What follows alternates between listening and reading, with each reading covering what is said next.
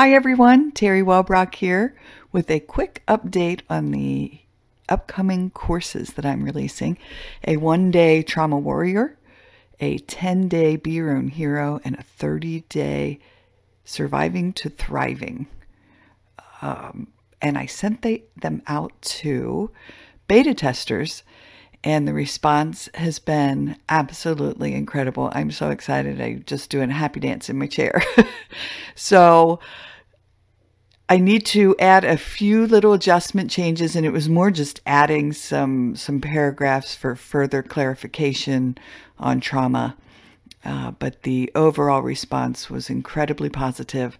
So, really, really, really excited to get it out there into the universe and into your hands. So, all right, now for the show. Welcome, everybody, to the Healing Place podcast. I am your host, Terry Wellbrock, and I am just super thrilled to have with me today Dr. Bre Gentile. And she is here to talk about a subject that we have not yet touched upon. So I'm going to turn it over to her and let her tell her story of how she's transitioned into this work. So, welcome, Dr. Bre. Thank you, Terry. I appreciate it. I'm very excited to be on this podcast and I'll just delve right into it. You know, I'm, I'm trained psychologist um, turned re- user research. And I started out as a psycho-oncologist, actually. Um, I was working with cancer patients and their families, and we would have a lot of conversations about a lot of different topics. And there was one thing that was coming up frequently, which was this fear for the patients and honestly the caregivers as well that if they asked for a second opinion or if they wanted to get a new doctor or they were switching locations, for example, that they wouldn't get good care. And I was fascinated by this and I started to think about, hmm, I wonder if there's an app that they could do something differently um, and there'd be a better way for them to quote unquote break up with their doctors. So I just started thinking about it in my head. Nothing really came from it um, I ended up leaving the therapy world to start a company um, training chatbots, which was really interesting. It was the first time I had worked with chatbots. Um, and these chatbots were actually delivering evidence based mental health. So I was asked originally to just do one module or one conversation um, about loneliness and then I was asked to do another one for newly diagnosed breast cancer patients. And that got me thinking again about the app. And I started to put some things on paper and napkins and sketching things out. And I thought, hmm, maybe I could really do something with all of this you know knowledge of, of of oncology and love for technology and let's just see where it goes well nothing came out of that again so the universe kept bringing it back to me, and I never quite entered into that creative contract. Um, so I decided to stick with the chatbots. And then I started to get really interested in those conversations that people were having. And I was fascinated by the fact that people would just go on and on and on, knowing that it was a chatbot, knowing that the responses that were coming from them were just going to be generated basically um, from things that we thought they were saying to us right? And so it was it was a conversation but really not a conversation at all. And they knew that up front and would oftentimes be reminded when they would say something and the chatbot wouldn't quite get it right. And so they would just continue. And i was just fascinated by that. And i started to think about them from a different perspective. And i started to think about them as users of a specific service rather than a product which the service was of course therapy well, that got me thinking maybe I should go into user research. So I followed, you know, the track of the, the sniff and went for it and, and went, ended up at Google.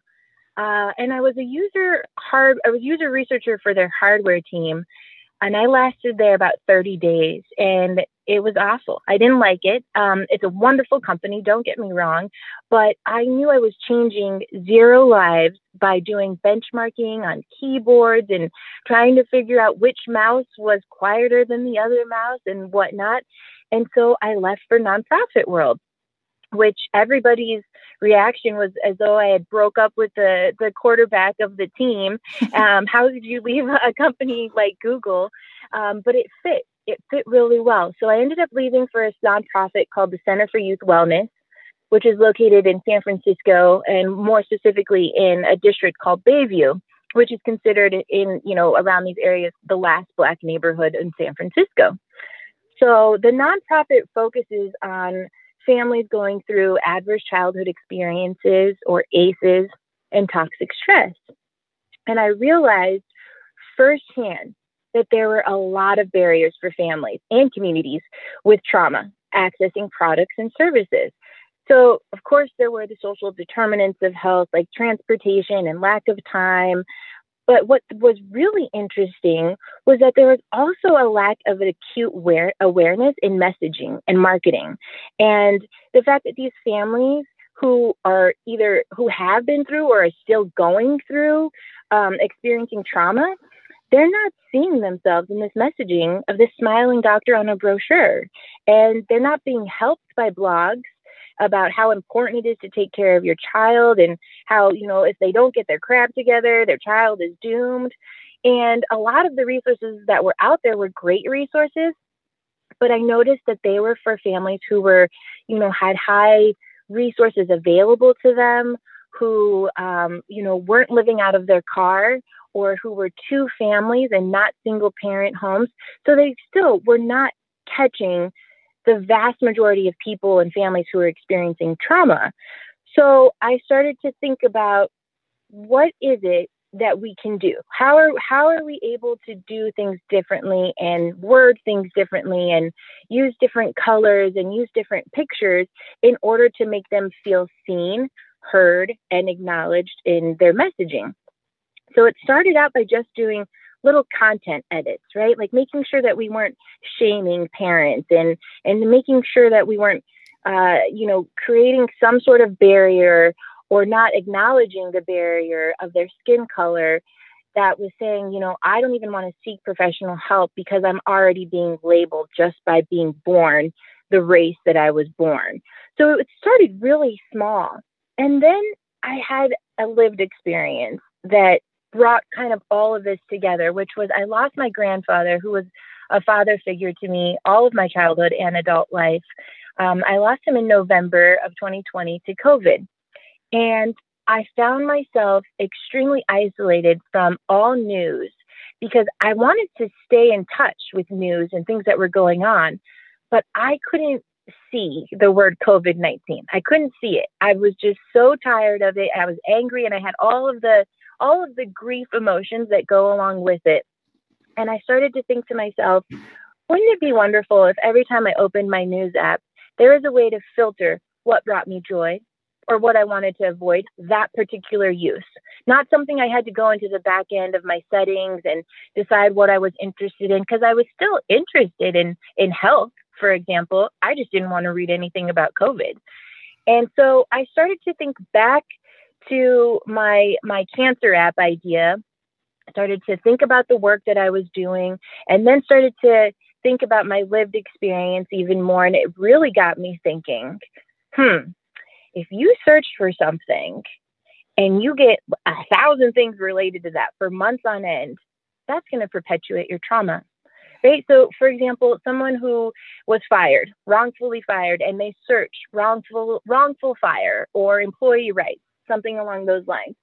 They will continue to get things about um, wronged employees or employee rights or your you know bad employers, and it can potentially re-traumatize them when the information that they were once searching for has already been found. But they can't get out of that that that drip, so to speak. They can't get out of that.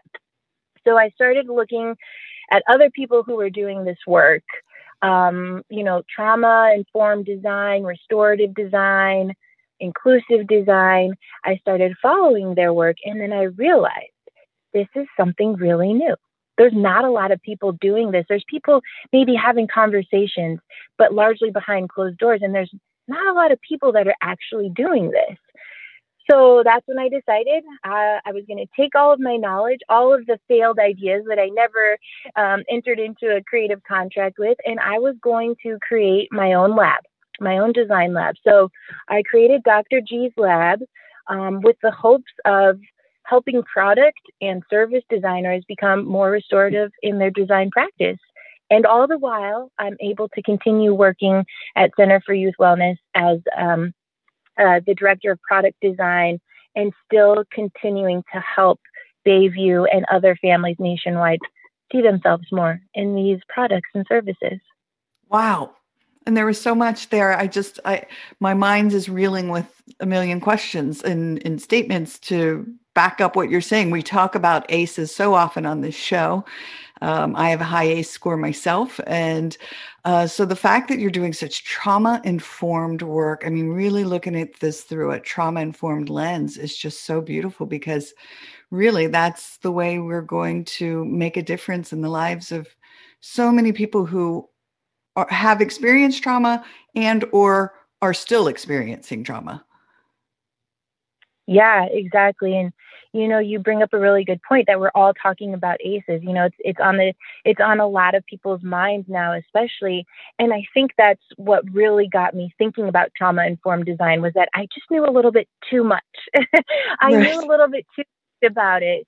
And it wasn't a place that I could just stop and not do anything about it. So I love the fact that people are talking about it more and that that does make me feel a, a, real big sense of relief that we're that we're having conversations about ACEs. Yes, for sure. Well, and I love it. I I love it because I say it all the time myself that the universe just just does just keep coming around. I call them angel whispers myself, but something's tapping you on the shoulder saying, you know, keep redirecting, redirecting back to that path that really our soul work and what we, you know, the direction we need to be going. So I love it that you kept you keep following yours and making it happen.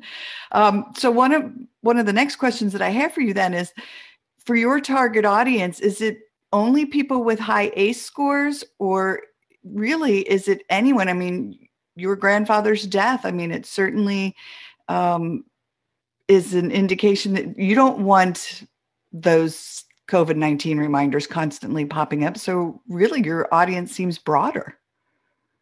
It is. It is broader. And, and I think what you're touching on is really important. And it's really important to me too, which is that ACEs are probably more, uh, what's the word?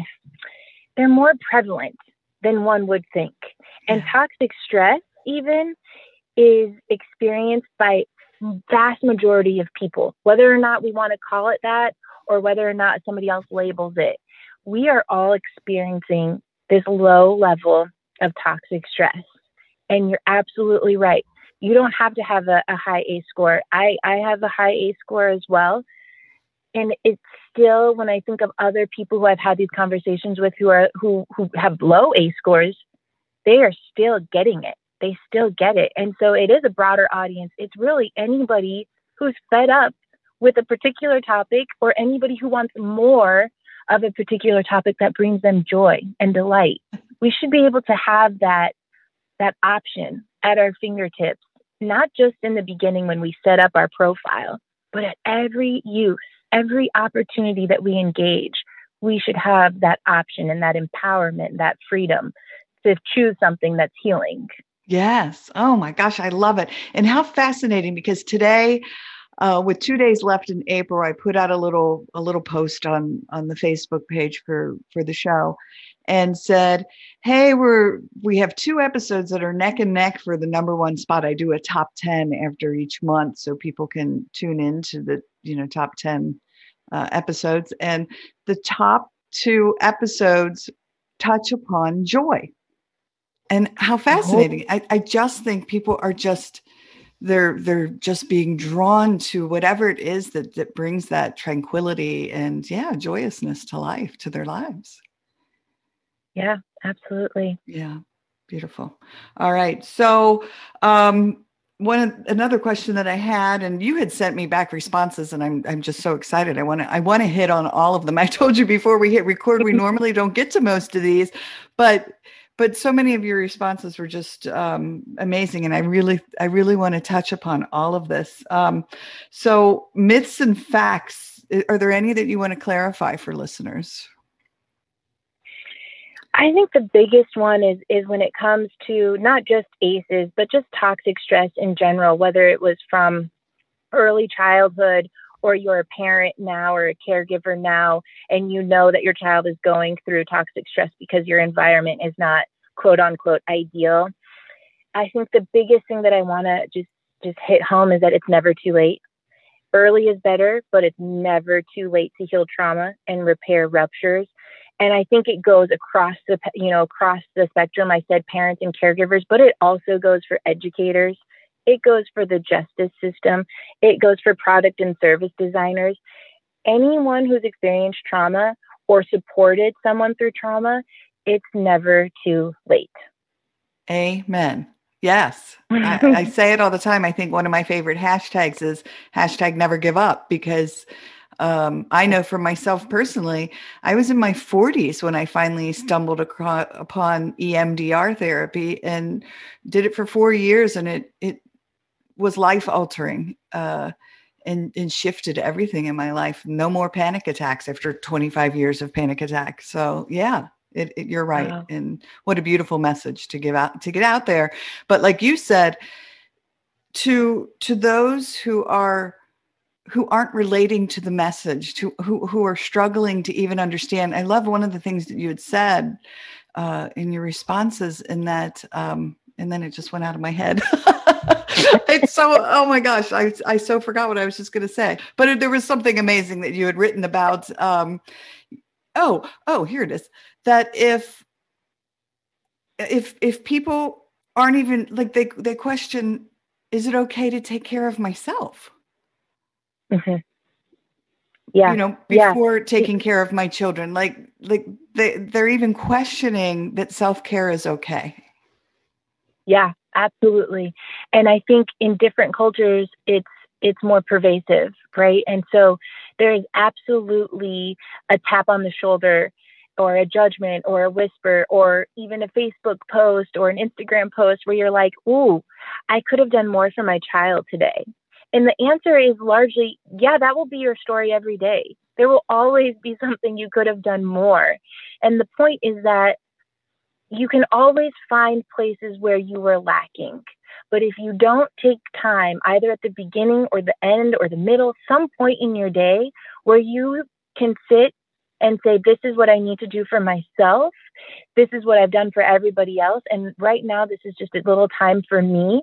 There will always be a lack because you're giving from a place that feels like it's not enough. And you're bound and determined to feel at the end of the day that you did something and it still wasn't enough. Whereas if you have those mindful moments and you have that time where you've taken care of yourself, you can honestly say, I did that for myself and I did all these other things for everybody else. Now that's a whole different perspective now you're doing a lot. so I think that it's something that we need to continue to have a conversation with as a society um, and as a social society. I think they're kind of two different two different things, but we are continuing to have a conversation about self care, which is great. But our messaging in all of the things about how to be a good parent, when there's something about here's how you take care of your kid, add content about how to take care of yourself. And we're really mindful about doing that. We have a toolkit out, which I'm super proud of working on, but we put tips on what to do with your kids around, um, you know, nutrition, for example.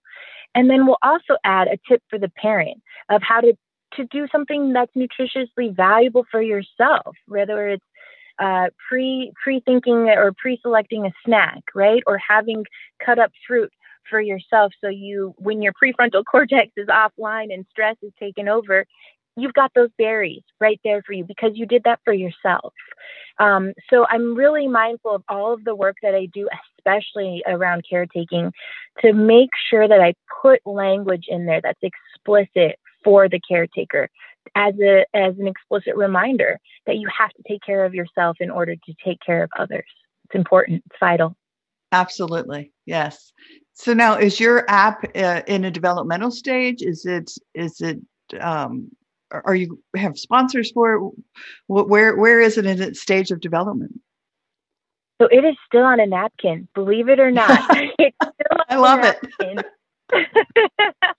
because I know um, you know entering into a creative contract, especially when it's something that's trauma informed, it's almost as if you're entering into a therapeutic relationship with a client.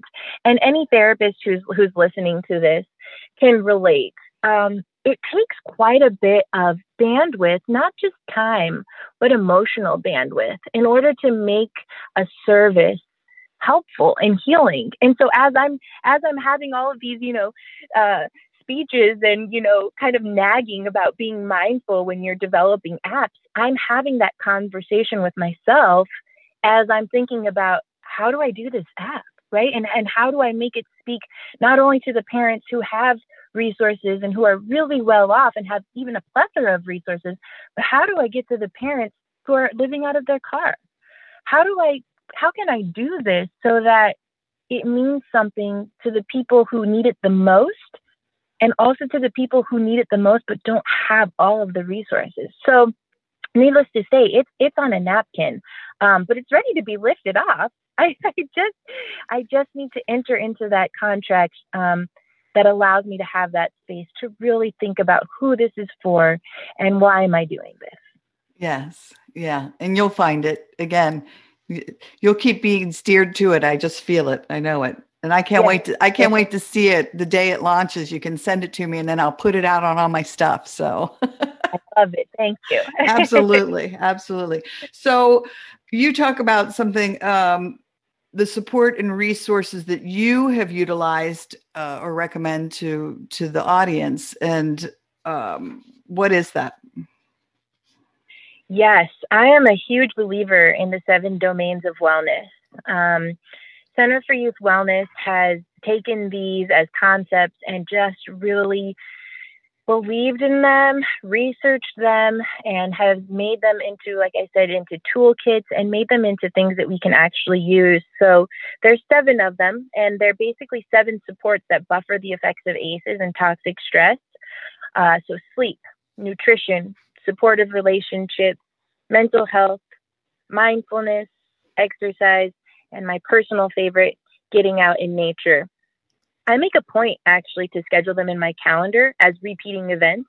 And I actually put them on my work calendar as well so people can see and be reminded that we need to actually carve out time for these domains of wellness and not just call upon them when we're in times of need because it's like going to the gym and wanting to do a pull up and you just can't do it, right? You, it takes practice. You can't just go up there and do and do a pull up unless you've practiced it. So I think that uh, again with self care and, and these domains, you have to practice them and you have to make a point to put them to put them as a priority. Otherwise, they get lost, and then when you need them, they're not refined. They're not ready to be used. They're just concepts, and that overwhelms you all over again. And then you have the same shaming cycle of gosh, if only I knew how to do this and this and this and this. Well, start now when you don't need them, refine them, make a point of practicing to use them when you don't particularly need them. And then when it comes time to actually need them, you got them. Yeah.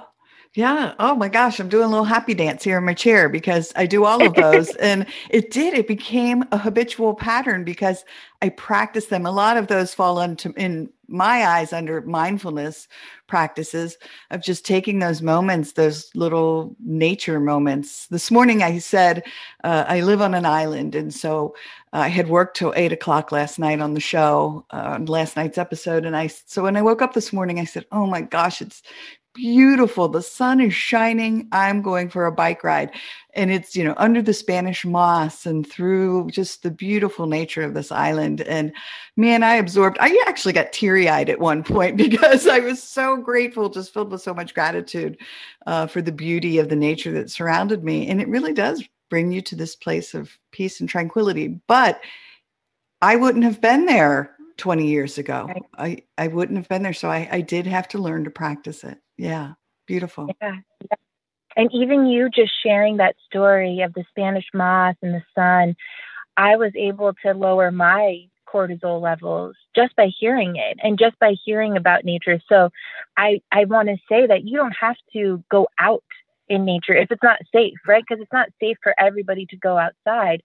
But looking at pictures, hearing nature sounds, listening to nature stories, those do almost the exact same as it would be if you went out in that walk.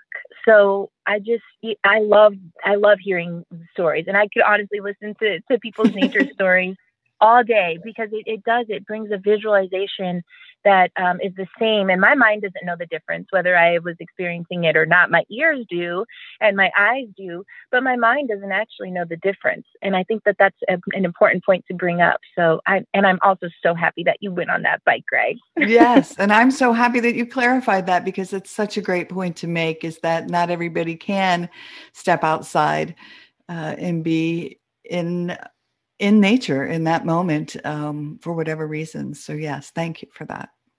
Very much so.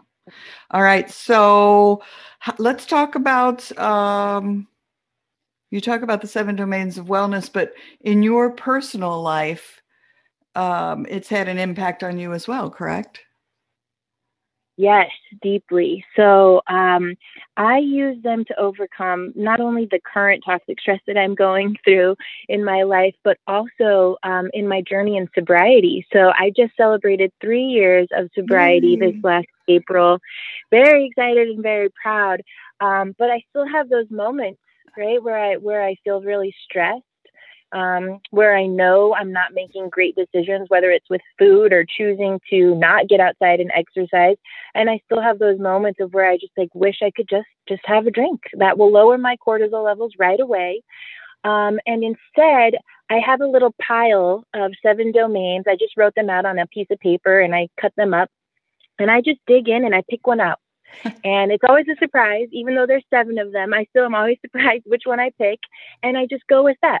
I go with that right away, whether it's eating or supportive relationship or or sleeping, whatever it might be, I take that. And I've chosen sleep a couple times, it might be in the middle of the day or like five o'clock when, you know, obviously I don't want to go to sleep. But what it makes me do is either write a poem about sleep, because poetry has been very healing. So I might write a poem or I may go outside, or I may look at people, um, you know, pictures of babies or puppies sleeping. And so it, it always just gives me a little bit of a creative outlook, just enough for me to get my mind off of the craving that I had. So it's yes. it's all it's always worked. I'm never I've never been uh, disappointed by picking a random domain of wellness out of my little hat. oh my gosh, I love it, and I celebrate your sobriety. I, I again, I talk about about this on the show quite often, but my mom is 85 years old and celebrating. It'll be two years sober in July. And she had never wow. given up alcohol before. And so that whole never give up, it's never too late. Yep. She's she's a poster child for it because um, I I truly I always believed, but there was that other part that didn't and didn't think she'd ever be able to do it and she has and I just I'm so proud of her. I can't stand it. Oh, yeah. way to go. Thanks. All right. So, anything else that you wanted to touch upon that we haven't had a chance yet to discuss? No, I've loved this conversation. This has been wonderful, and it's been beautiful to get to know you a little more as well. Oh, you as well. And I'm just, again, I'm just so excited about, well, this concept uh, and you making it happen because, again, I truly believe it's, it's very needed, but that, that you can make it happen. Um, and yeah, I, I can't wait for it. So thank you. Thank you for having me. Thank you. Absolutely. All right. Well, oh, how do people get in touch with you or or connect with you? Yeah, so I'm on LinkedIn, um, Bre Gentile, B R E Gentile, G E N T I L E. Um, you can also look up the lab, which is drgslab.com. So uh, I hope that everybody just takes a little peek around just to see what restorative design and trauma informed design look like. And I, I hope to have more conversations much like this. Yes, absolutely. I recently joined a, um, uh, oh my gosh, I'm so, a, a, an online community um, app called Podmatch and have yes. had some great um, guests come join me and we've connected through there. So, um, and it, they have a free service. So you can go create a guest account there at Podmatch and find all kinds of podcasts that like there's 10 keywords you can put in and you could just find a whole list of wonderful shows to join because I would love to see you get out there and yeah, put this message out there because it's just again such a great idea. So yeah. Thank you. And I joined with your referral link that you Oh, posted. awesome. So. Yay. Oh, good. Well, I hope you get lots of connections. Thank you. Thank you. Me too. Thank yeah, you. Absolutely. All right. Well, everyone, thanks for joining us today on the Healing Place podcast.